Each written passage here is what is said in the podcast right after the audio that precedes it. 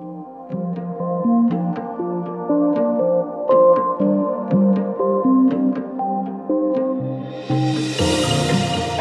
región podcast. Muy buenos días, bienvenidos a este nuevo capítulo de Grada 988. Es lunes, es 13 de diciembre, nos acercamos a la Navidad y el deporte no descansa. El lunes pasado nosotros nos cogimos ese pequeñito descanso, era festivo, pero hoy volvemos y no sé por dónde empezar, la verdad, porque la agenda del fin de semana ha estado repleta, lógicamente copada, eh, con ese derby madrileño, ese Real Madrid Atlético de Madrid. O hablaremos hoy de, de, si, de si el Real Madrid es campeón de liga ya antes de comerse el turrón o no, o si queda liga o no. Veremos lo que, lo que pasa con la liga española. Tenemos semana de Copa, ojo, eh, Copa del Rey. Eh, una liga que, una competición, mejor dicho, que a nosotros nos sonó extraña demasiados años, pero es que la campaña pasada vino en Leganés y ahora subimos la apuesta. El jueves estará en Espiñedo el Valencia. Eh, ya son palabras mayores. ¿eh? Yo creo que el Valencia es uno de los uh, gallos del fútbol español a lo largo de su historia. Intentará el Arenteiro dar la sorpresa o lo que es seguro, será una auténtica fiesta el campo de Espiñedo. Hemos tenido Fórmula 1. A los que no les guste, yo creo que este año habrán caído en las redes, ¿no? Porque más emoción no se puede pedir. Se decidió el Mundial, pues en el último adelantamiento, en la última vuelta de la última carrera. Espectacular, sin duda, el Mundial que ha ganado Max Verstappen. Y hablaremos de las, todas las noticias de, de última hora, una semana en la que les recuerdo tenemos cita, ¿eh? Tenemos cita el miércoles en el Auditorio Municipal de Ourense con una nueva edición de la gala Más Deporte. Aquí comienza Grada 988. Prometemos esforzarnos para intentar que ustedes se lo pasen bien con nosotros. Empezamos.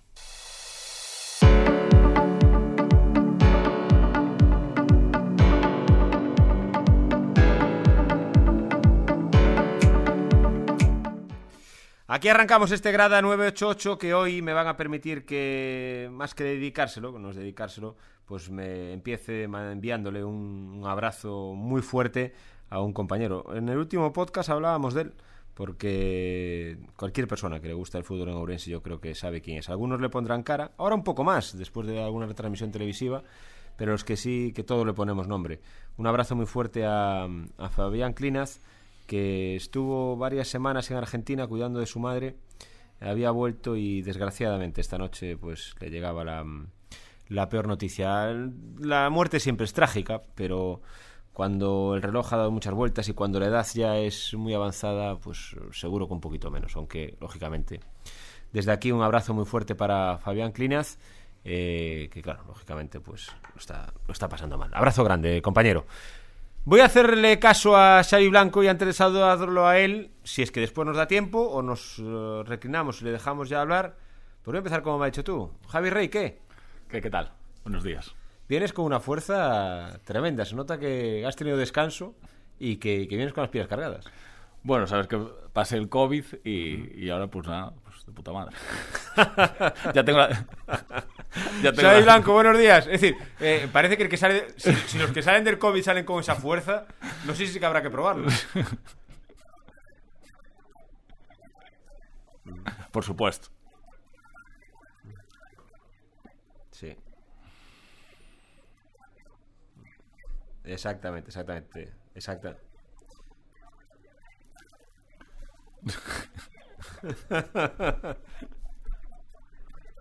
Sí, sí, la gente, la gente no lo ve aquí, pero es, es, como si te hubiese cambiado de motor. La, te la tercera.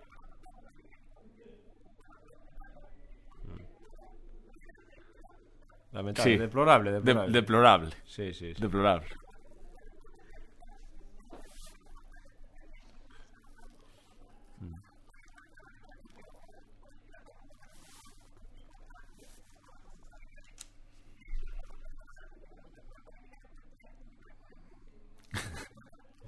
No, bueno, fue una, una, gripe, o sea, con la doble pauta, pero bueno, eh, fue como una gripe larga que realmente te hace pensar, menos mal que está la vacuna por el medio. Sí, porque tú tuviste algún día por el medio en el que... Claro, claro, o sea, es que esto, yo sinceramente Bueno, a ver, es, es el porcentaje de estupidez humana que hay, ¿no? Pero la gente que no se quiere vacunar, pues eh, eh, llevándolo al deportivo, por ejemplo, Kimmich, que aún encima dicen ahora que le afectó un poco el pulmón. Pero ojo, Dices tú, es que... Kimmich, que es un antivacunas, ese es el ejemplo. Ayer ya reconocía que ahora se va a vacunar. ahora, claro. se, ahora se va a vacunar. Porque le afectó al pulmón. Exacto. Es que estamos diciendo que a lo mejor Kimmich es un grandísimo futbolista, que a lo mejor su carrera se ve perjudicada. Bueno, O ya se, ya acabada. se, ya O se está viendo perjudicada, claro. Por culpa de haber sido pues un zoquete. Sí, sí, yo creo que vamos a ver. Aquí el consejo es de. Hay que vivir, hay que recuperar la vida. El- la maquinaria tiene que funcionar. Pero hay que cuidarse, ¿eh? Hay que cuidarse y más ahora.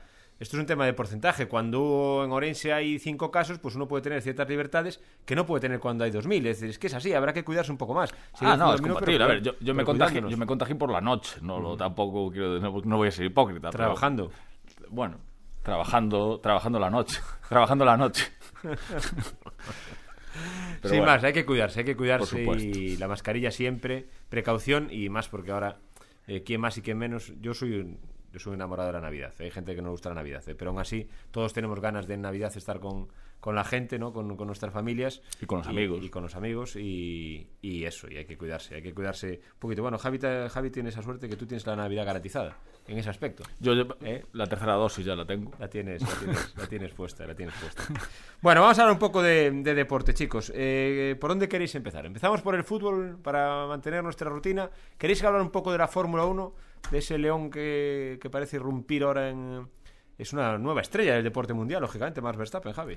Pues sí, yo, a ver, yo no me escondo. Igual que soy adicto a los doritos, pues eh, hay muchos deportes que solo los veo al final, ¿sabes? Por ejemplo, el baloncesto veo el último partido de las series, Fórmula 1 veo las carreras decisivas, o sea, porque la verdad no me da la, vida para, para, hacer, para ver todo, porque si no, pues no tendría novia, no tendría trabajo.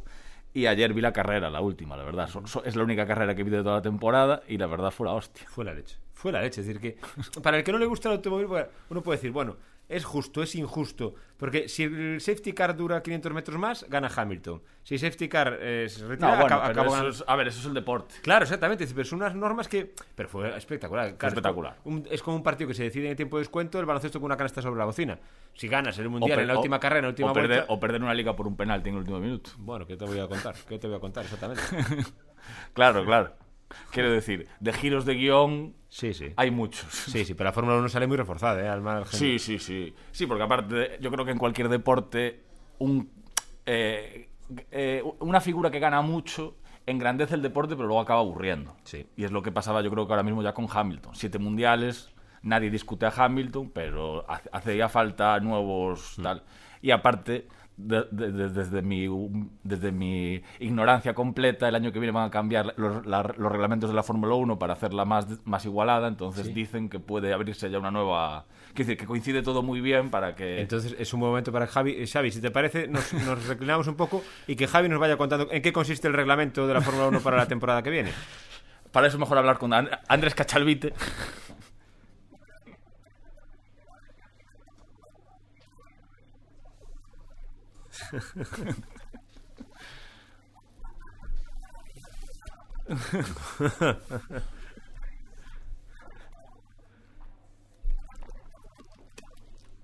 Ajá. de confesiones.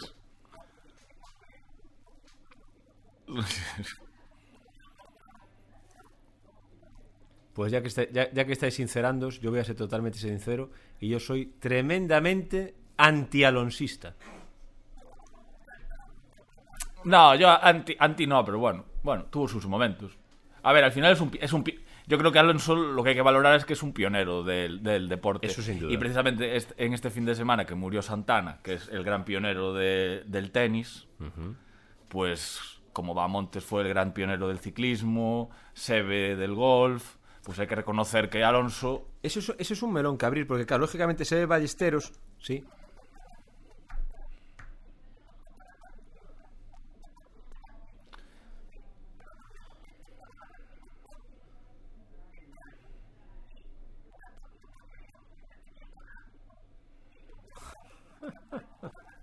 Claro. Pero, ¿sabe? Yo creo...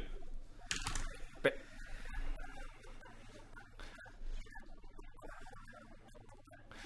Pero digo que yo creo que yo creo que Alonso ya es una leyenda del deporte español. Luego te puede gustar más, menos, puede simpatizar más o menos. Pero él dentro de, tre- dentro de 30 años veremos a Alonso como se ve a, a Sebe Ballesteros. Ni más ni menos, creo. Es que me comería, los, los alonsistas me comerían si empiezas a hablar de... No, no, pero lo- luego te puede gustar más, te puede caer mejor, te puede caer peor. Vamos a ver, yo lo que, lo que, lo que sí creo que... Y a Carlos Sainz eh, padre también. Claro. Y Carlos Sainz Jr., por ejemplo, Sí, sí. Claro. Y por cierto, y por cierto, su hijo, los que entienden del deporte, de este- del Fórmula 1, lo señalan como que ha hecho una grandísima temporada. Es que ayer, ayer, por ejemplo, nadie se da cuenta, pero él acaba tercero. Bueno, nadie se da cuenta, me refiero, pasa totalmente... digo, después de los Mercedes y los Red Bull, Sí, sí.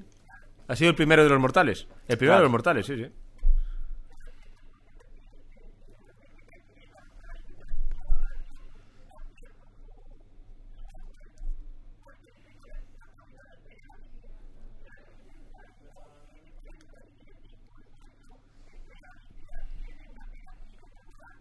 Ujú.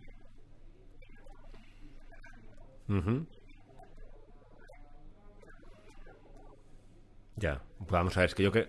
Vamos a ver, vamos a ver, yo creo, ahora que hablábamos de la noche, eh, los que tienen más o menos mi edad, rondando los 40 arriba abajo, recordamos salir de noche, salir de copas, y ponían las carreras de Alonso en las hombre, discotecas. claro. Sí, sí. Y ponían las carreras de Alonso, que es algo impensable a día de hoy. mal. Un chaval joven, Pablo nos está mirando ahora aquí con, no sé si está mirando con cara de, de sé lo que dices o qué estás diciendo. Sí, sí. Me dice, me dice más gesto de lo segundo. Es decir, la gente joven, más joven, nos dirá, ¿cómo es eso posible? Las en las discotecas, Pablo, Sí. escucha bien. Durante muchos años. En Orense entonces la discoteca era capital, la de última hora, la, bueno, la de, la de hora central, la de última hora para muchos, para nosotros la de la hora central. Se ponían las carreras de y la gente, de repente, se paraba con la copa en la mano. Sí, sí. Y yo recuerdo en el Becker, al, al volver de salir a las 8 de la mañana, También. con la tele puesta allí y la gente viendo, viendo el- la carrera como si fuese la final de un mundial. Totalmente de acuerdo. Claro, pues eso es lo que consiguió Alonso, como en su momento con Sebe Ballesteros, que la gente no entendía, en- aquí en España nadie sabía de golf, y con Sebe ese tal, como pasó con el, con el tenis.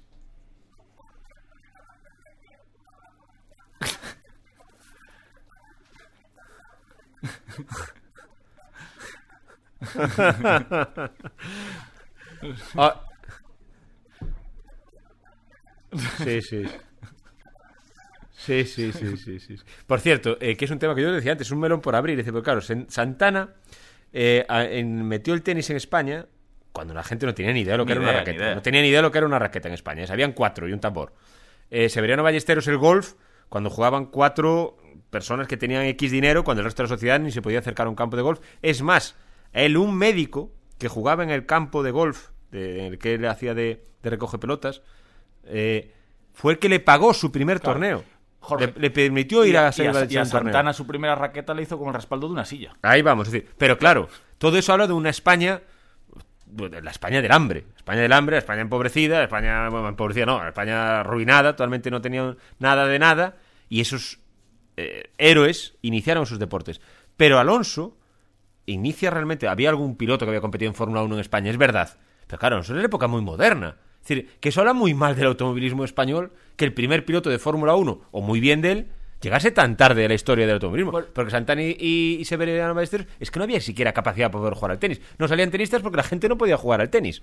Bueno, pero son ambientes. Yo creo que eso entronca un poco con que España es un país muy de genios individuales. Pasa igual con la cultura, ¿sabes? Que es gente que de repente, por generación espontánea, sale uno y luego no se sigue esa escuela. El reto es conseguir, como se quiso con el tenis, que después de Santana se fuese abriendo camino.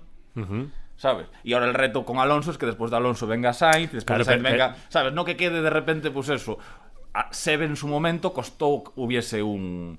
Un, Un bueno, Olazábal, un estuvo hasta Olazábal y ahora pues con John, ¿sabes? Pero, Sí. pero cuesta, cuesta más a veces. Pero me ¿sabes? refiero que era- eran deportes que era muy difícil practicarlos en España. Pero la Fórmula 1 era. Estaba el mismo. Un español podía practicar la Fórmula 1 igual que un francés. Bueno, estaba pero son de- Alonso. pero son deportes muy exclusivos, dominados por, por el- ambiente británico. Yo, yo creo que ahí el mérito de Santana y de y de y de Severiano Ballesteros, de Paco Fernández Ochoa, es decir, Claro, es Paco- mucho mayor, Paco es mucho Fernández mayor. Ochoa fue la Claro, hostia en su es momento. mucho mayor que el de, Que que era- el de. Sí, Xavi.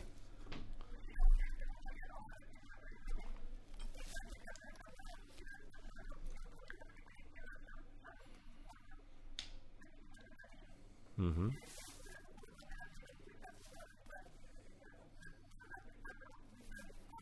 Mm-hmm.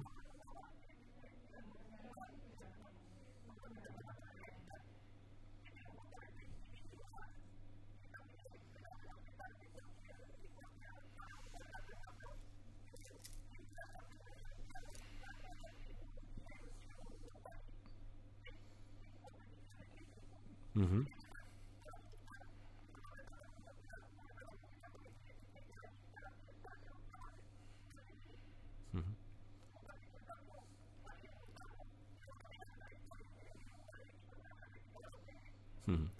Claro, pero, pero no es casualidad que España eh, empiece a modernizarse a partir del 82. Claro. Y la, y la primera gran explosión de medallas es en el 92. Es Claro. decir, primero nos modernizamos como sociedad, por eso.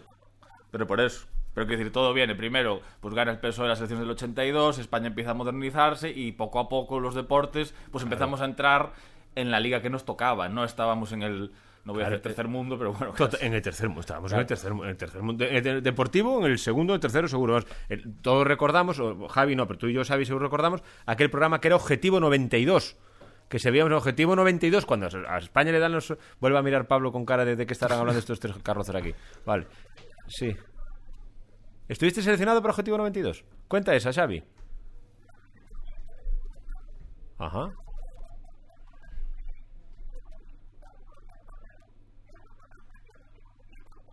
Exacto.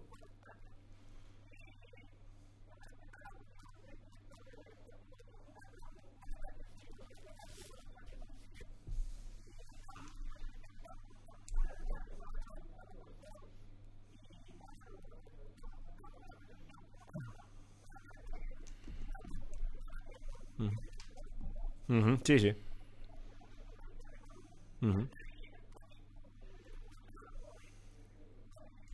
Es que aquí, claro, es que... ah,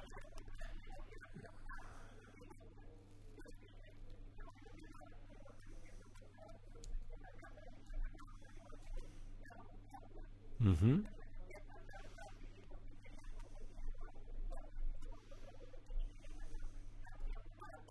Claro, claro, claro, como cualquier niño. Claro, claro, claro. Pero una gorra sí. Pero una gorra sí que te manda. bueno, eh, que eso, que todo esto empezó porque estábamos hablando de la Fórmula 1, Max Verstappen, que parece que nace ahí una nueva una nueva estrella del deporte mundial. A Hamilton le queda, seguro que todavía le quedan marchas que meter, nunca mejor dicho. De, de hecho, algunos ya lo descartó a mitad de mundial y Hamilton demostró lo de la pasta en la que está hecho. Alguien que gana siete mundiales. Exacto, exacto, exacto, exacto. Yo es que ahí podría insistir en el eh, por dónde me empieza mi anti-alonsismo, que Hamilton también tiene algún capítulo en el que yo lo animaba a Hamilton, mientras alguno decía, ¿qué hace ese chico que no deja pasar a Alonso? Pero, Bueno, pero eso fue la, la equivocación, la gran equivocación de, de Lobato a la hora, de, bueno. a la hora de valorar el, el eh, tanto Alonso es un deportista, no puede ser. Quiero decir, Lobato confundió y hizo daño, creo, a la manera de ver la Fórmula 1 en España, de confundir el deportista con el con toda la competición, con que todos eran enemigos de Alonso y es en plan, hombre, puedo- rivales, pero pasar de rival a enemigo es una cosa que no. Y, por ejemplo, esta- este año en este mundial, yo he visto alguna retransmisión hablando de Lobato, en la que, y yo lo defiendo y me parece bien, se pone de pie, de rodillas, grita y se descoloca con un levantamiento de Alonso para ponerse quinto, cuando a la vez iba Carlos Sainz de tercero y se le nombró como si, ah, por cierto, va tercero.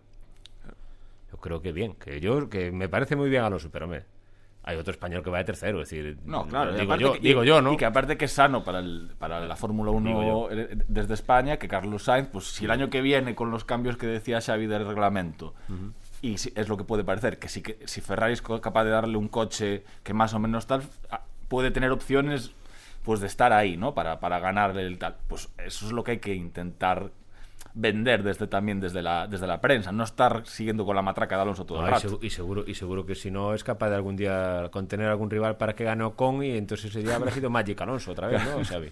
¿Eh? Sí, sí, sí. No, no, eso- Sí, yo- sí, sí. No, no, que yo no discuto, yo no discuto a Alonso para nada, para nada, al revés. Si, si- si es, es y aparte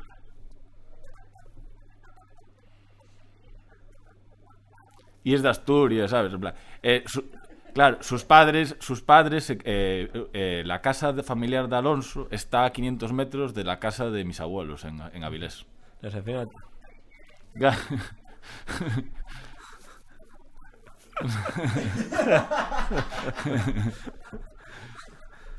No, no, No, eres, eres- muy alonsista. no, no, a mí me cae bien Alonso. Por eso, en parte, sí, sí. Sí, sí, aparte, y yo, yo voy a meter a lo que estoy diciendo, que yo lo he explicado muchas veces en la redacción. A mí Alonso me parece un genio del automovilismo. Parece un genio.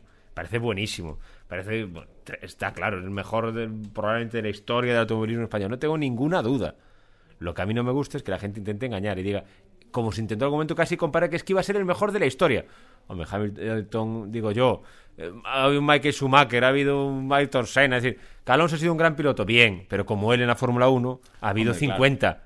Es decir, 50. 50. Bueno, 50 no, 10 a lo mejor, o 15. ¿Cómo? Claro. Claro. Espera, que, eh, es que no tengo yo el acceso aquí al diario de la región, pero creo que hoy sale el palmarés de los ganadores de la Fórmula 1 y... Sí, no, por eso, claro. Ya. Sí, sí. Pues-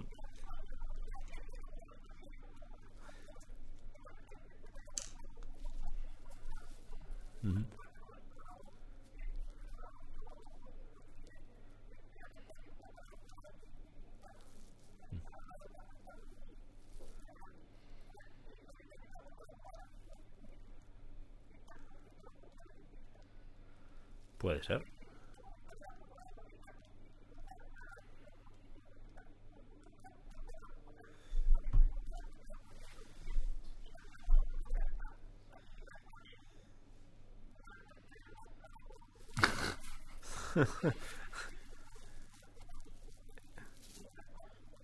Y, y tú dices, de- eh, dudando, a veces yo creo que estoy seguro que incluso compaginando.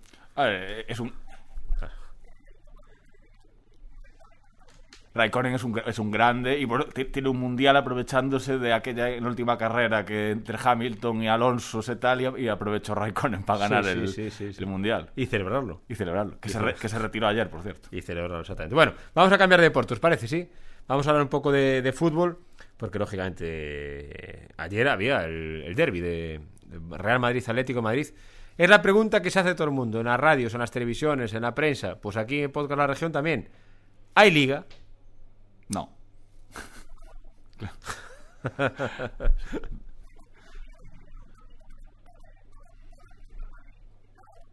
Es cierto.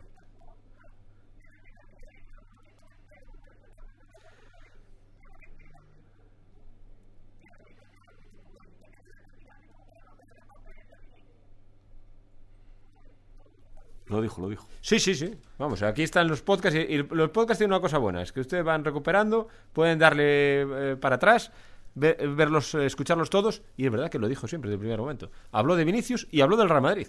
El problema de todo esto, Javi Rey, es que yo hago memoria y creo que en algún momento dijo, ojo con el Madrid en la Champions.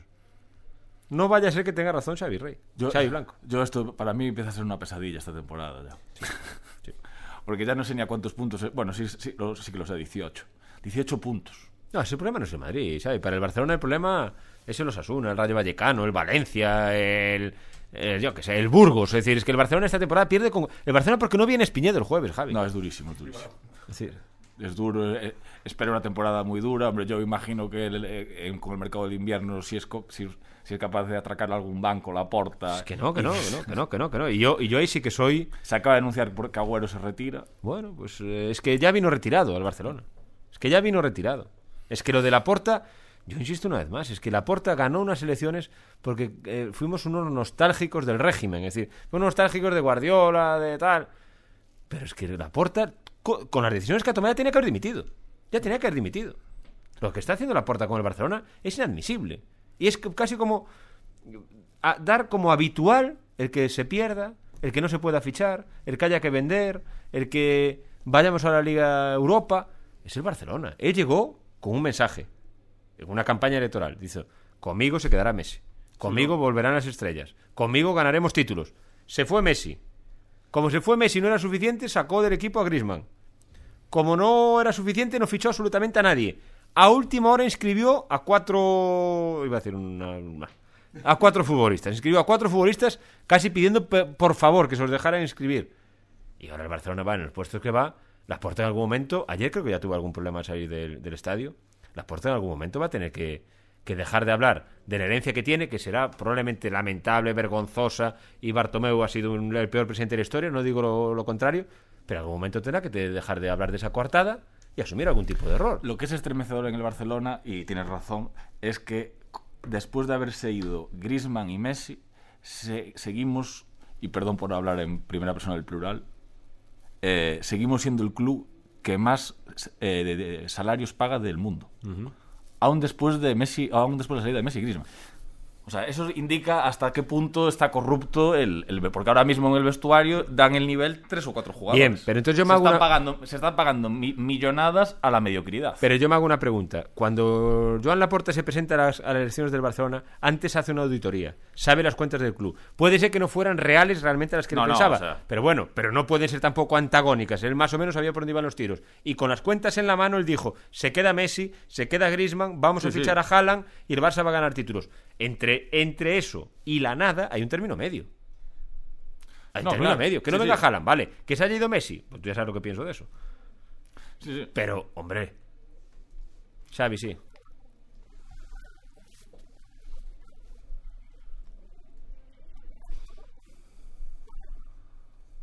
Sí, puede ser.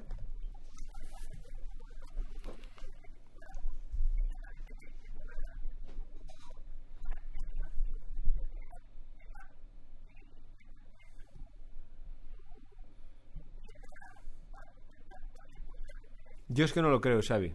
Es que yo creo que yo creo que Dembélé es lo único que pueden renovar, que es decir, no tienes que pagar un duro, renovar y venderlo y sacar dinero. Creo que es la idea del Barcelona. Entiendo. Sí, sí. Nah, Dembélé nunca va a ser un crack mundial. Claro, pero vamos a ver, pero tú a Dembélé mañana mañana de...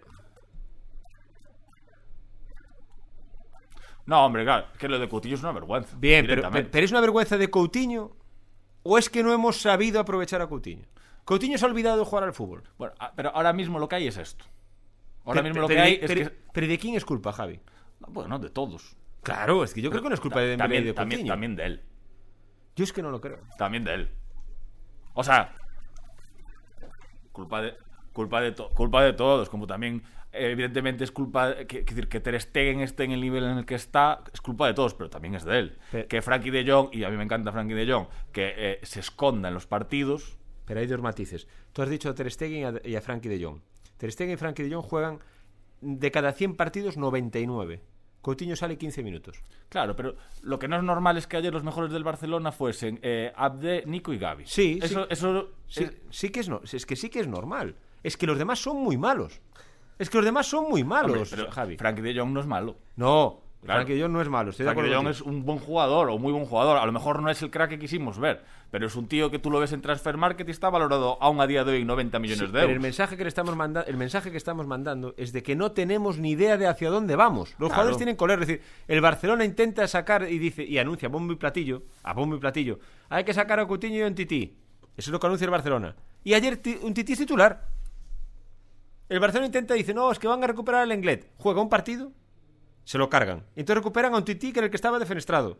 Ah, no, no hay. Es que no, tiene- no hay ni orden ni conciencia. El Barcelona no sabe a dónde va. La brújula del Barcelona va en giros. Van, a- a- van redondos. y No tiene, no tiene sentido ninguno lo que está haciendo el Barcelona. Ayer juega De Jong de titular. De Jong, el otro de Jong. El otro de Jong. Pero a ver, es que no, no había, no, había más tampoco en el banquillo. ¿Cómo no había más? Pero no dijo Xavi que no hacía falta que podía jugar con un media punta delantero. ¿Para qué metes a De Jong si no va, va en contra de lo que tú piensas? Ya, ya, Es que hasta Xavi está siendo incongruente con su propio mensaje. Es una situación dura y lo peor es que yo creo que aún no hemos llegado a, la- a la- a lo peor de la situación. Ni, ni, de- ni, ni a mitad del camino.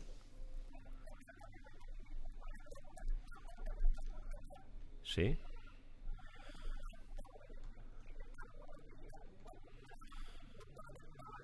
Sí.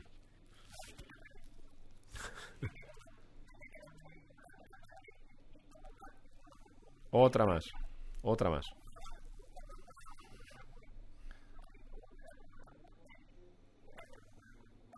¿O no? Hombre, sí, yo, yo, yo quiero pensar que sí.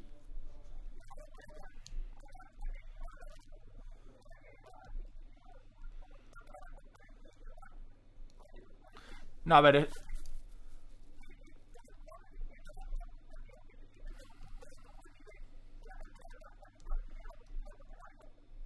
Y es una. Claro. Claro, mira, yo es que el sábado lo, hablaba con, un amigo que es muy del Barça, el, que lo, recordaba. Tú ves las alineaciones del Barcelona del 2001, 2002, 2002, 2003 y, y- y alucinas, porque ahí está, esos fueron los años peores del Barcelona hasta ahora, ¿no? Hace 20, que era un poco la situación que es similar.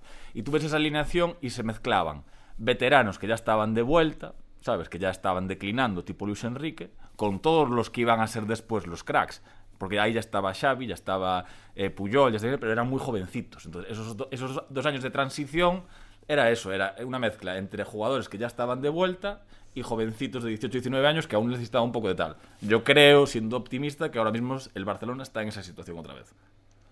Hay que dar un po- dos, dos años a, a este Barcelona. Pero tú crees que eh, eh, un club como el Barcelona tiene dos años. El Hombre, Barcelona. lo- pues lo va a tener que tener. claro.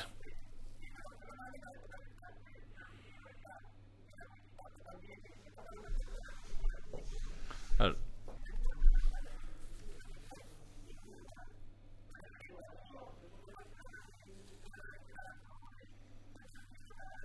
De Luis Enrique. de Luis Enrique.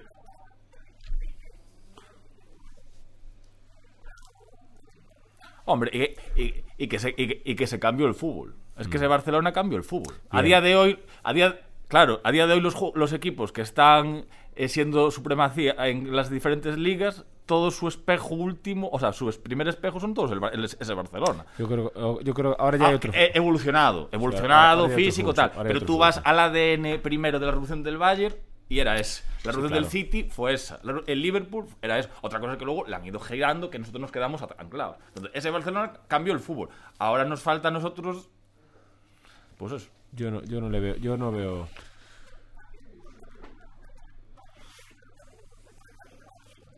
Claro. Claro. Bueno, pero también lo, comentaba el otro día Valdano, creo. Claro, es que el Barcelona es el único equipo, no, no sé, yo creo que esto del fútbol español, que todo el mundo sabía antes de empezar el partido en la liga que había ganado. Es que el Barcelona de Guardiola antes de empezar el partido todo el mundo sabía que había ganado. Eso no pasa nunca. Es decir, el Barça de Guardiola ha ganado los partidos en la primera parte. Eso no existe. Y ganaba 3 o 4-0. Todos los partidos. Y jugaba contra el Real Madrid y le metía 4, 5, 6. Eso es impensable eh, a día de hoy. Pero bueno, pero fue un caso puntual. Fue un caso puntual del Barcelona. Pero entre eso y lo de ahora, yo creo que el Barcelona Javi tiene un término medio. Y el Barcelona está empeñando en, otra vez engañando, es que hay que vender a un tití y a Coutinho. La gente no es tonta. Si, oye, te quiero vender este coche, no tiene ni puertas ni motor, no te lo voy a comprar. No, claro. No te lo voy a El Barcelona tendrá que vender algo que no quiere vender. Tendrá que vender a Pedri, a Ansu Fati, a Gaby. Tendrá que vender algo que no quiera vender realmente para sacar dinero, 100, 150 millones, y desde ahí empezar a No, el reconstruir. Barcelona va a vender a De Jong ¿Y cuánto le van a dar por De Jong? pues 80 millones, 70, 80 no lo creo. Sí, hombre, no sí, lo creo. seguro que sí. No lo creo. Y Ter Stegen valdría más hace un año y medio que hoy. Y a Ter Stegen también se lo pueden vender. ¿Y, y, y- cuánto valdrá hoy Ter Stegen? Pues no sé, 25. Bueno, 20, pues 25. eh, con eso es que no el Barcelona no va a reconstruir. Es que el Barcelona va a tener que vender algo que no quiera vender. Para con eso reconstruir. No le va a quedar más remedio. El Barcelona puede sacar dinero por Pedri, seguro. Seguro. Yo, siendo optimista, lo que veo es que el, el presente es, es- es tristísimo, desolador, pero bueno, yo creo que a, a dos años vista yo me lo puedo imaginar bastante bien si se, si es, si se es coherente. Se tiene que ser coherente a partir de ya. En el mercado de invierno hacer la limpieza que se puede y, en verano acabar. Y todas las mediocridades fuera. ¿Y cómo lo haces? Pues da- es que hay que limpiar el vestuario. O sea, limpiar el vestuario en el buen sentido, ¿eh? No digo. Es- eso es muy fácil, pero luego no, no los das sacado. Es que nadie te los va a comprar. Pero rescindes. Da igual. Ahora ya es, es medidas tal, ¿sabes? A un Titi, pues le rescindes el contrato, a Coutinho lo regalas y va a ser así. A Alba. A Jordi- Claro, ¿sabes? Eh, un Titi fuera, Lenglet fuera, todo eso fuera. A, a De Jong venderlo en verano, Ter Stegen también, a partir de ahí poco a poco. No lo sé. O sea, lo que se está demostrando es que los chavales valen. Pues hay que construir a partir de ahí. Veremos, veremos. Eh, Y, y, por cierto, para el fútbol gallego es una buenísima noticia porque creo que Nico va a ser un jugador imp- impresionante. Yo es otro miedo que tengo, que ahora mismo los chavales son a, a lo que se agarra el Barcelona, pero como mañana vengan dos o tres, venga un Vignaldum de la vida, Pero por tal, eso, volverán pero, al banquillo. pero por eso digo que hay que ser coherentes. Claro, claro. Claro, es que el Barcelona tiene que ser coherente y no taparlos. Pero es que el problema, Javi, es que estamos hablando de que el Barcelona da pena por la incoherencia que tiene en cada Claro, mensaje. pero de, ta- pero de- de- de tantos años de incoherencias. Sí. El Barcelona se arruinó por ser incoherente. con muchas cosas. Ahora, lo que no tendría sentido sería fichar a un centrocampista para tapar a Gaby o para tapar a Nico. Eso es lo que no tiene sentido que hacerlo. Veremos lo que pasa en este mercado de invierno y en el de, y en el de verano. Eh, el Barcelona es la, la cruz de, de- de- Bueno, la cruz de los barcelonistas. Xavi, ¿tú qué viste en ese Madrid para que tú no tuvieses tan claro que, que ese es un equipo, bueno, inalcanzable en el fútbol español a día de hoy?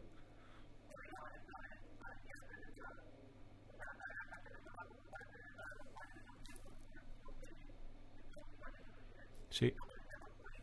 Estoy de acuerdo contigo.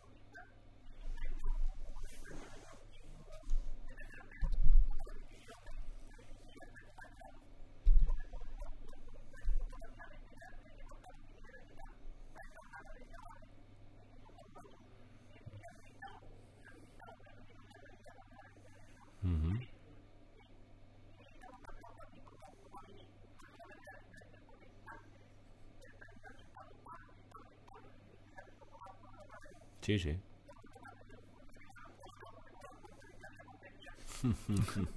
Ahora, le, le le- ficticio. Ahora, ahora lo que dices también de, de Sergio Ramos, que estoy de acuerdo contigo, ¿eh?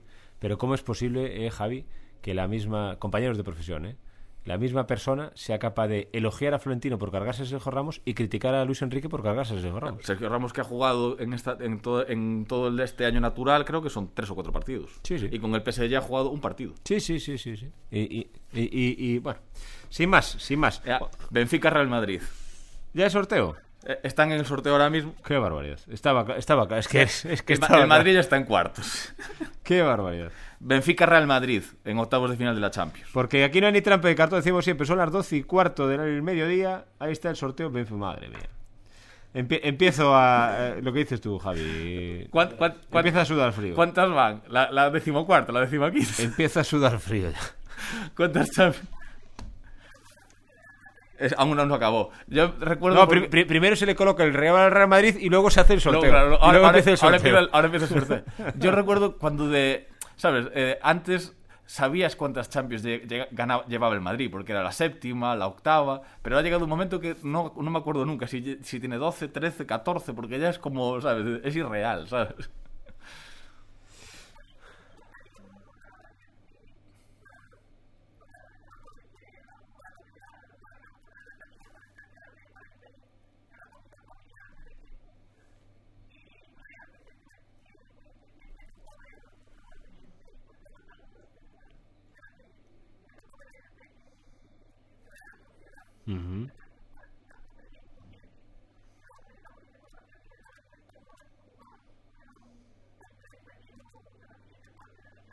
Y cuatro. Cuatro. Sí, sí, cu- cuatro equipos.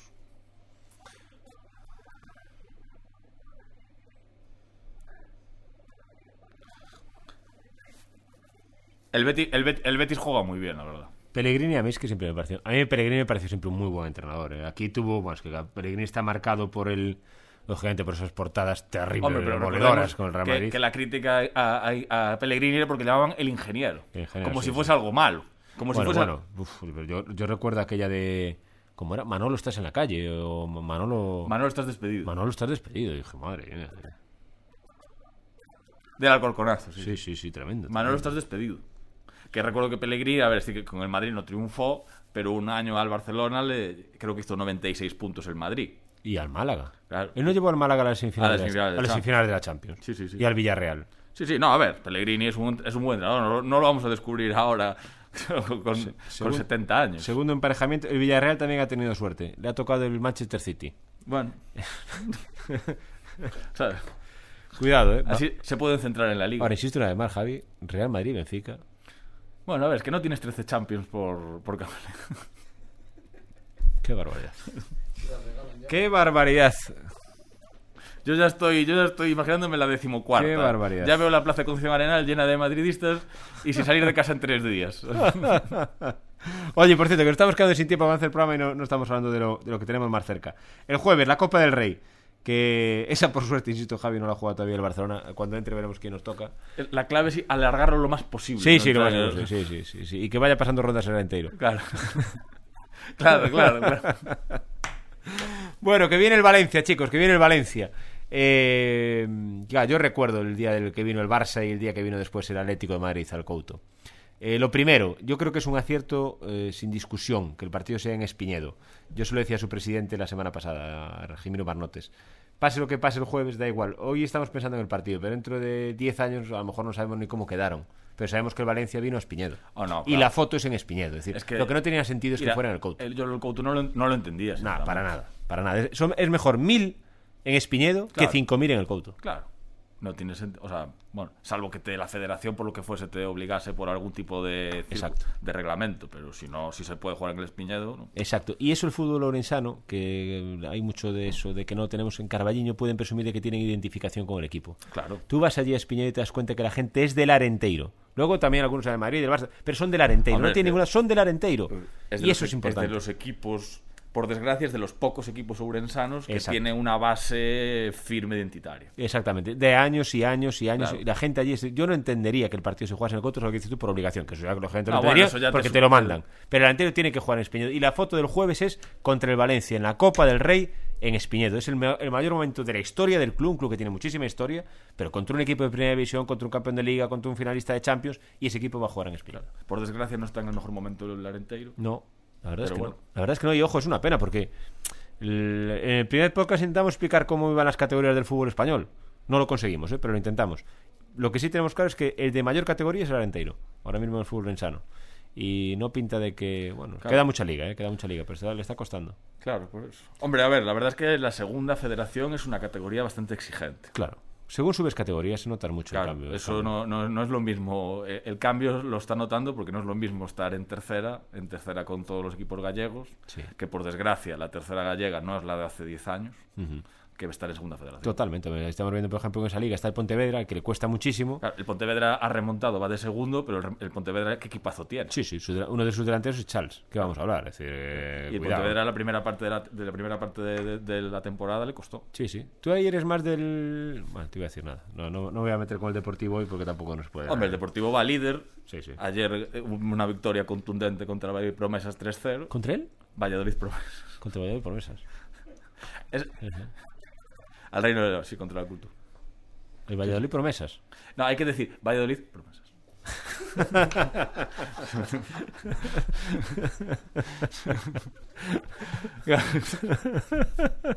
Pero bueno, cuatro puntos al segundo, siete creo que al quinto. El Depor va bien. Sí, sí. ¿De qué te va el.? Es cierto, el, el- Ah, el- ah. el miércoles, es cierto, el miércoles. Pues te voy a decir una cosa. Ahí no sé. Eh, eh, pues que ahí, claro, yo estoy hablando en serio. ¿eh? Claro, Deportivo Sasuna, ¿cuál es el grande de los dos? El Depor. Claro. Hombre, sin duda. Y eso que el Sasuna es un histórico, ¿eh? Pero. Sí, hombre, claro, pero, no, claro, con, claro. con todos los respetos a los Asuna. Claro. Claro, sí, no, no. Sí, sí, no voy a decir que el favorito es el Deportivo.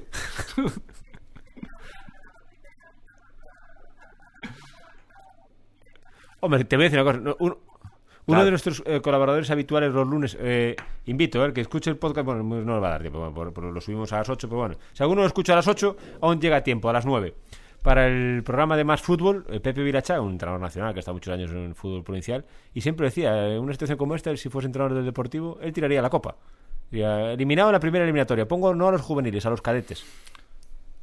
Eh, Por, desgracia creo que eh, va a ser así. ¿no? O sea, no digo que la, que la tire el Deportivo, pero los Asuna yo creo que tiene- puede ser ambicioso este año porque tiene un equipo decente, como demostró el domingo, que a- a- al margen de tal, ayer los Osasuna jugó muy bien contra el Barcelona. Y yo creo que el Osasuna puede aspirar a por lo menos pasar un par de rondas en Copa. También te digo una cosa, para el Deportivo sería muy... Voy a decir, me- meritorio no es la palabra, pero sí me alegraría mucho por el Deportivo, que con todos los problemas que habéis tenido en las últimas temporadas, todas las penurias que hay, sería muy simbólico el que, por ejemplo, pasara este eliminatorio y que te tocase un Real Madrid, un Barcelona, Hombre. que viniera... ah, eh, ¿Sabes? Sabiendo que es una eliminatoria de Copa, que ha sido un sorteo bien, pero que viniera a jugar una vez. Por Hombre, estaría- decir, bueno, estamos más cerca, Es un- ya es un- nos queda menos. Es un, chute, es un chute de optimismo. Claro. Que, ya que vengan los Asuna. El Osasuna pasó, Xavi, de ser hace 15 años, el Osasuna sería un rival fácil en Riazor. Sí, ahora, es, ahora es un equipo de, ahora es, ahora es un equipo de primera que nos viene a, ¿sabes? Sí, Pero sí. bueno, eso es...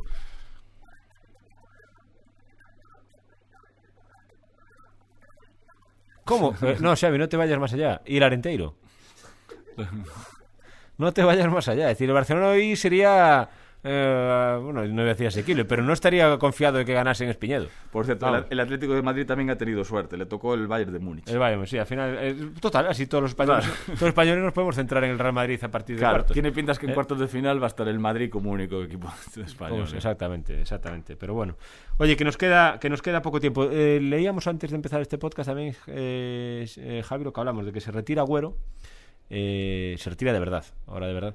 Es una mala. Ahí la verdad es que es una pena. Un futbolista, porque yo no entendí nunca el fichaje de Agüero por el Pero, Barcelona, pero es mala suerte. Es un futbolista que ha sido y que, histórico. y, eh. y que demostraba de que era un jugador aprovechable en el Barcelona. Tal como está el Barcelona, era un jugador aprovechable. Sí, y es una pena que un futbolista de ese nivel, con esa historia, se tenga que ir de esa manera, ¿no? Es decir, que. Una pena. Es triste, Es triste, es triste, es triste para un futbolista retirarse así de esa manera, ¿no? Que lo, lo- que lo mejor de todo es que se pueda retirar y se le.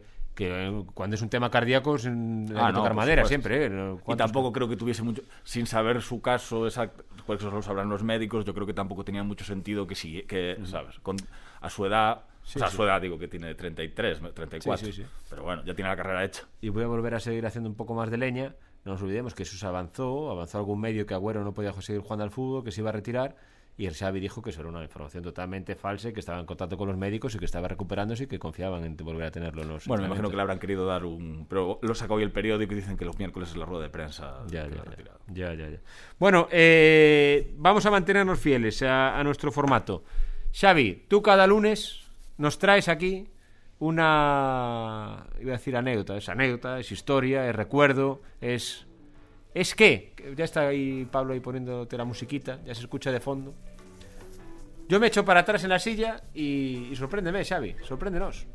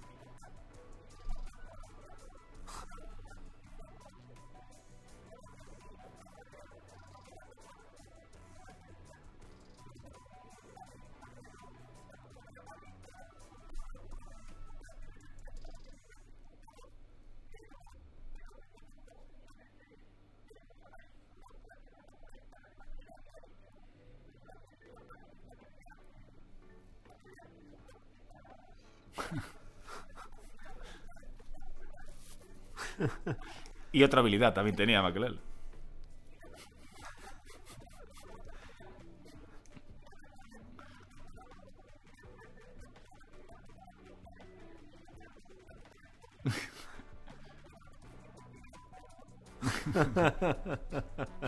lo que lo, lo- lo que es increíble, lo que es increíble, Xavi, y tú empezaste hablando de eso, es que a de hoy no aguanta un futbolista ni un minuto y medio en una entrevista, ni un minuto y medio, salvo que esté realmente pactada con muchas semanas de antelación, esté acordada, y tú estuviste sentado en un sofá mirando un teléfono móvil dos horas y él no se movía al lado tuya de un compañero en Vigo. Así que no decir, oye, con todos los respetos del mundo, ¿eh? nosotros somos prensa de, de, de- de provincias, como suele decir mal dicho. Bueno, viene de France Football o de... Pero no, no, el tío allí sentado esperando por ti, tan tranquilo.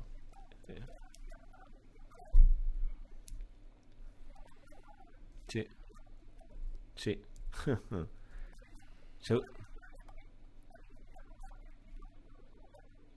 Y tanto. A ver, pero, para, para la prensa, eh, Xavi, en el mal sentido. Y yo lo hablaba. Sí.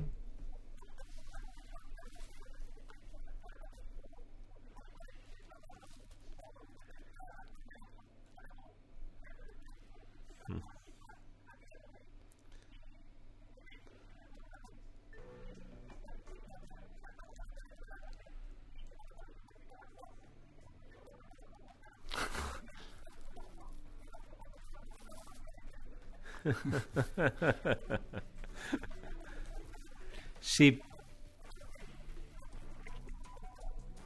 Pero ahí también, Xavi, yo no sé lo que pensáis, eh, en ese aspecto nos han quitado. Es decir, Hombre, te, dicen a quién tienen que entrevistar, cuándo lo tienes que entrevistar, el mismo para todos, la foto te la doy yo. Hombre, ¿sabes? Eso no es periodismo. Es decir, yo no quiero que me digas a quién, a quién tengo que entrevistar. Tú dime si lo puedo entrevistar o no, pero yo te diré lo que quiero. Claro, ha cedido, han cedido. Claro. Han cedido. La prensa deportiva ha ce- ha cedido.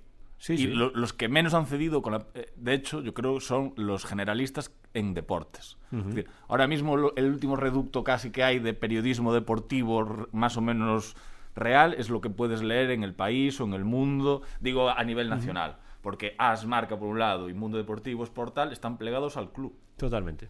Entonces así es imposible. O sea, ¿cómo vas a hacer periodismo Sí. si tú estás dependiendo luego de la relación con el Madrid para yo, se- que te... dé- yo se- yo siempre digo una cosa, para los que nos estén escuchando, porque a veces también creemos que los, los, eh, la gente que nos lee, nos ve en la tele o nos escucha aquí en el podcast, sabe de periodismo lo que nosotros sabemos decir. Y yo siempre le doy un ejemplo. Si tú ves en la portada que sale el pijama del Barcelona, ese periódico no suele tener mucha credibilidad con el, Claro, con sí. el club. Si ese periódico regala la camiseta del Barcelona, Es imposible. Es hecho, imposible. Ahí vino el- el- la fractura de Relaño con Florentino, vino por ahí, por el tema de, ¿sabes? Que acabaron muy mal y vetado casi el AS en su momento. tal Venía por todo el rollo de los productos oficiales porque se los quitaron al AS porque, porque no le gustaba la línea editorial de... Exacto, exacto, exacto. Pero bueno, yo creo que ahí nosotros, por ejemplo, en, en la prensa local tenemos cierta todavía. No, claro, yo hablaba- yo hablaba a nivel Sí, nacional, sí, yo hablaba a nivel nacional. cier- Cierto margen, pero ahí es verdad que el periodismo lo tiene muy complicado, lo tiene muy complicado a día de hoy.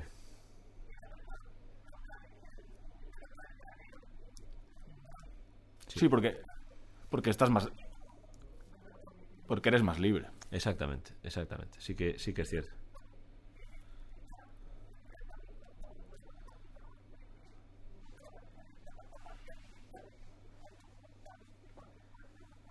Sí.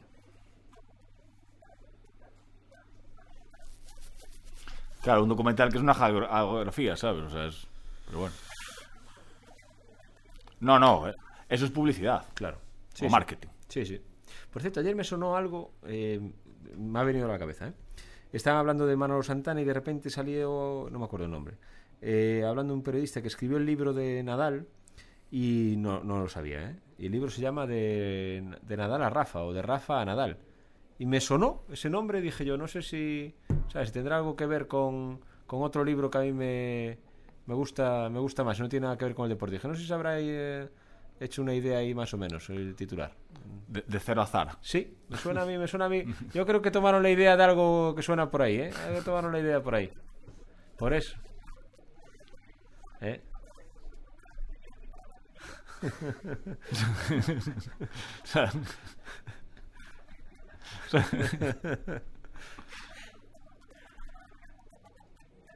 Bestseller internacional, sí, sí, sí, sí. Exactamente. Sí, sí. Pero espera que yo voy a decir una cosa, ¿eh? Yo voy a decir una... sí.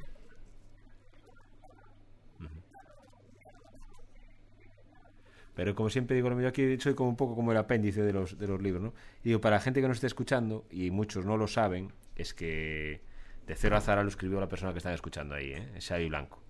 Es decir, que no es... eh, Yo les dije el primer día que yo iba a intentar aquí no estropear porque me he rodeado de los mejores. Entonces, cuidado con lo que estamos con lo que estamos hablando y, y- y no vamos a decir más. Aunque podríamos hablar un día de Inditex, que eso también está de... Tenemos, hoy leí un artículo interminable hoy en el, en el país sobre, sobre qué va a pasar con Inditex ahora con el, con el relevo. Pero bueno, eso es, eso es otro podcast y otro, Es otro y tema. y otro tema. Y otro tema. Oye, Javi, eh, tú siempre tienes el listogato, pero normalmente te suelo colocar después de Xavi. Entonces, claro, uno viene, viene a rebufo, pero viene Claro, con, yo con la velocidad yo lanzada. puedo, yo puedo decir que eh, en la eh, Makelele estuvo en el Celta dos años antes de ir al Madrid. En la 99-2000, que es la temporada que, que, que gana el de por la Liga, Ponemos, ponemos los dos rombos ahora el sonido. dos comparte, rombos, comparte, comparte equipo con, eh, ¿cómo se- con Benny McCarthy. Y yo lo más cerca que estuve de la fama fue que un- uno de mis mejores amigos, su prima, se lió con Benny McCarthy. Y, y- y la, y la pre- y la- Eso en- para mí en ese momento fue, ¿sabes? Eh, me sentí parte de la historia de... Cuando me lo contó, dijo yo, joder, de puta madre. me está, me está, me está, me- Benny McCarthy, que venía del Ajax, Sí. por cierto. y me está, costa- y me está, y me está costando hacer algún comentario con Maquelele. Hombre, a ver, a, a, a, a le llamaban el trípode, el trípode del Atlas.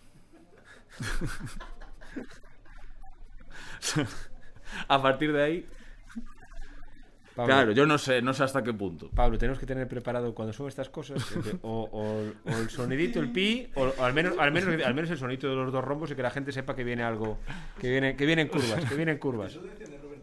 Que viene, espera, espera que está hablando. Vas a tener que coger el micrófono, Pablo, si no, no se va, si no, no se va a poder escuchar. Decían, decían que Roberto Carlos se pegaba en la Bueno, bueno, vamos, vamos, a, vamos, a, vamos a correr un, un tupido velo con este tema porque no. También sería, también sería otro tipo de podcast, que no es el, de, Bueno. que no es el, de- que no es el deportivo.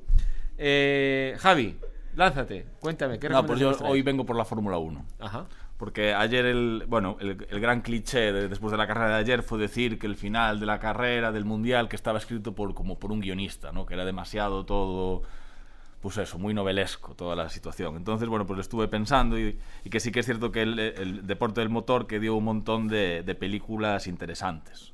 ¿Sabes? Quizás por ese toque un poco cinematográfico de las carreras glamurosas, los pilotos guapos, bueno, así un poco, hay un montón de pelis que se pueden aprovechar.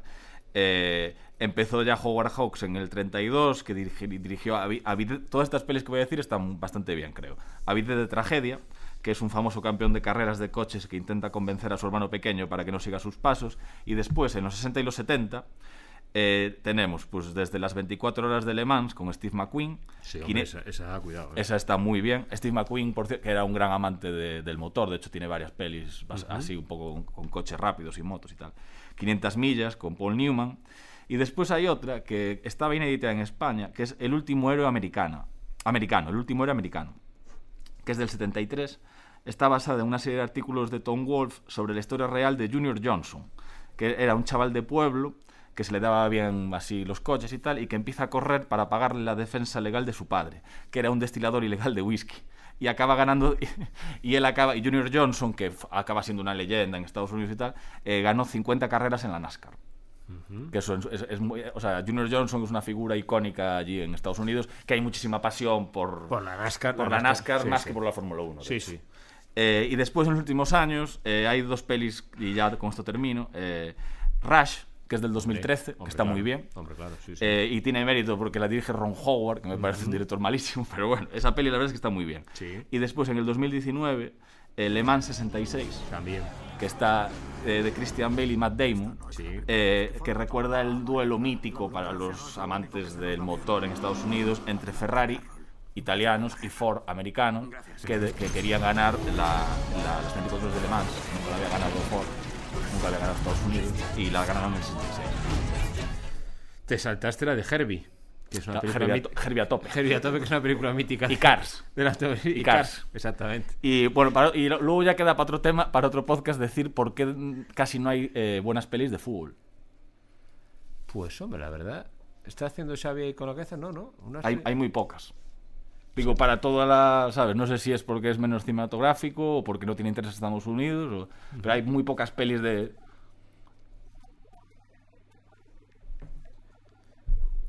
Sí. sí, pero películas que sean lo que dice Javi, ¿no? Porque Rush, por ejemplo, es una buena película, es decir, eso. No, y, y, y, Le 66 está muy, Le Mans. Exactamente, son muy buenas películas, es decir, que creo que dices tú, y sin embargo, con el fútbol, ¿será que no es un tema que... No sé. No, hombre, vamos a ver, siempre queda la de, ¿cómo se llama? La evasión, evasión victoria. Sí, hombre, evasión y disco. al final tiene el fútbol como protagonista, pero no es el protagonismo. No, a mí, a mí, exactamente a mí me gusta ¿no? una eh, inglesa que es, de, es, es que estaba buscando el título para acordarme bien. Es The Damned United. Esta la de Quiere ser como Beckham también. Sí. Y esta, esta The Damned United, que está dirigida por Tom Hopper, es del 2009 y está protagonizada por Michael Sheen, que esa está bastante bien. Bueno, pues mira. Pero la verdad es que hay pocas, ¿eh? Sí, sí.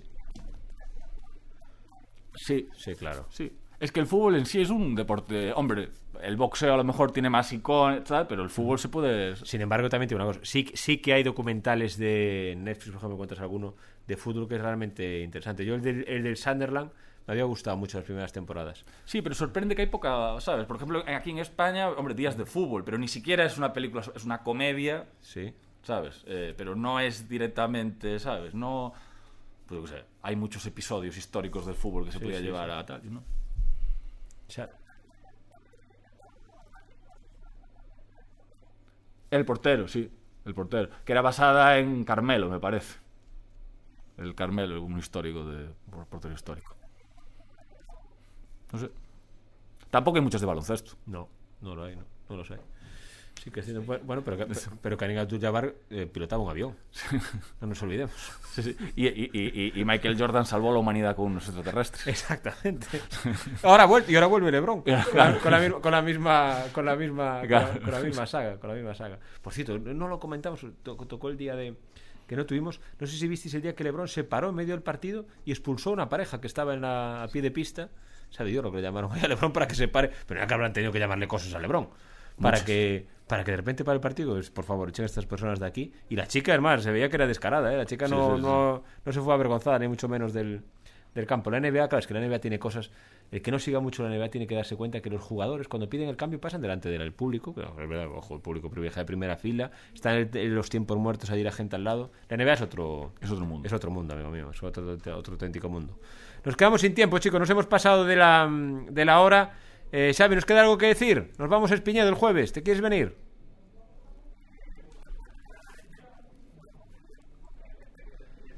¿Y para el Benfica? No, ¿tú crees que puede caer?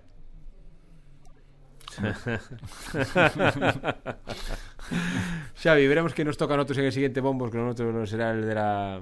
Ah, Nos toca ahora también el sorteo, hasta dentro de un ratito, ¿no? A la una. A la una nos toca, ¿sabe? Dios lo que nos toca. Pues, claro.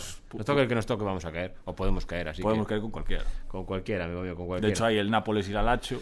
Yo lo que sí que sé es que sabéis que empecé el podcast con la batería a medias, pero es que después de ver el sorteo Benfica Real Madrid, madre mía de mi vida. Bueno, sin más, ¿qué año nos espera, Javi? ¿Qué año nos espera, Javi? ¿Qué año nos espera? Nos vamos, Xavi, nos vamos. El próximo lunes más, ¿eh? ¿Cuál- El lunes es ya 20. El lunes 20, es 20. 20, ya 20, sí que vamos a estar a las puertas de la, de la Navidad. Antes de irnos, ¿eh? antes del 20, recordarle el miércoles que tenemos cita en el Auditorio Municipal, ¿eh? con esa gala Más Deporte. Hemos nombrado a, a Fabián Crinaz en algún podcast, pero el trabajo que hace Toño Alfaro desde hace tantos años con ese suplemento es un espectáculo. Es un suplemento que se ha convertido en referencia, imitado por otros medios, ¿eh? imitado por otros medios.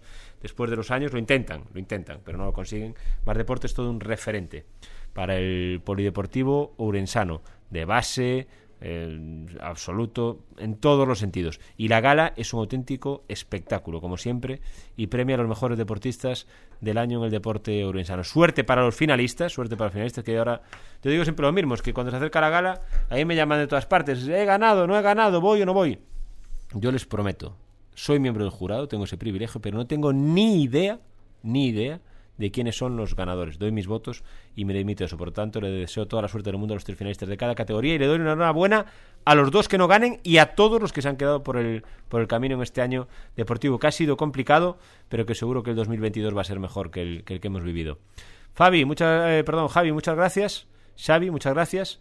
Y ves, se me iba la, se me iba el nombre. Eh, nos vamos recordando lo, lo que yo decía al principio del podcast, que un abrazo muy fuerte para Fabián Clinaz, que, que como decíamos, que unas horitas antes de, de empezar el podcast nos comunicaba que, que había fallecido que había fallecido su madre. Abrazo grande, Fabi. Nos vemos dentro de siete días. Adiós.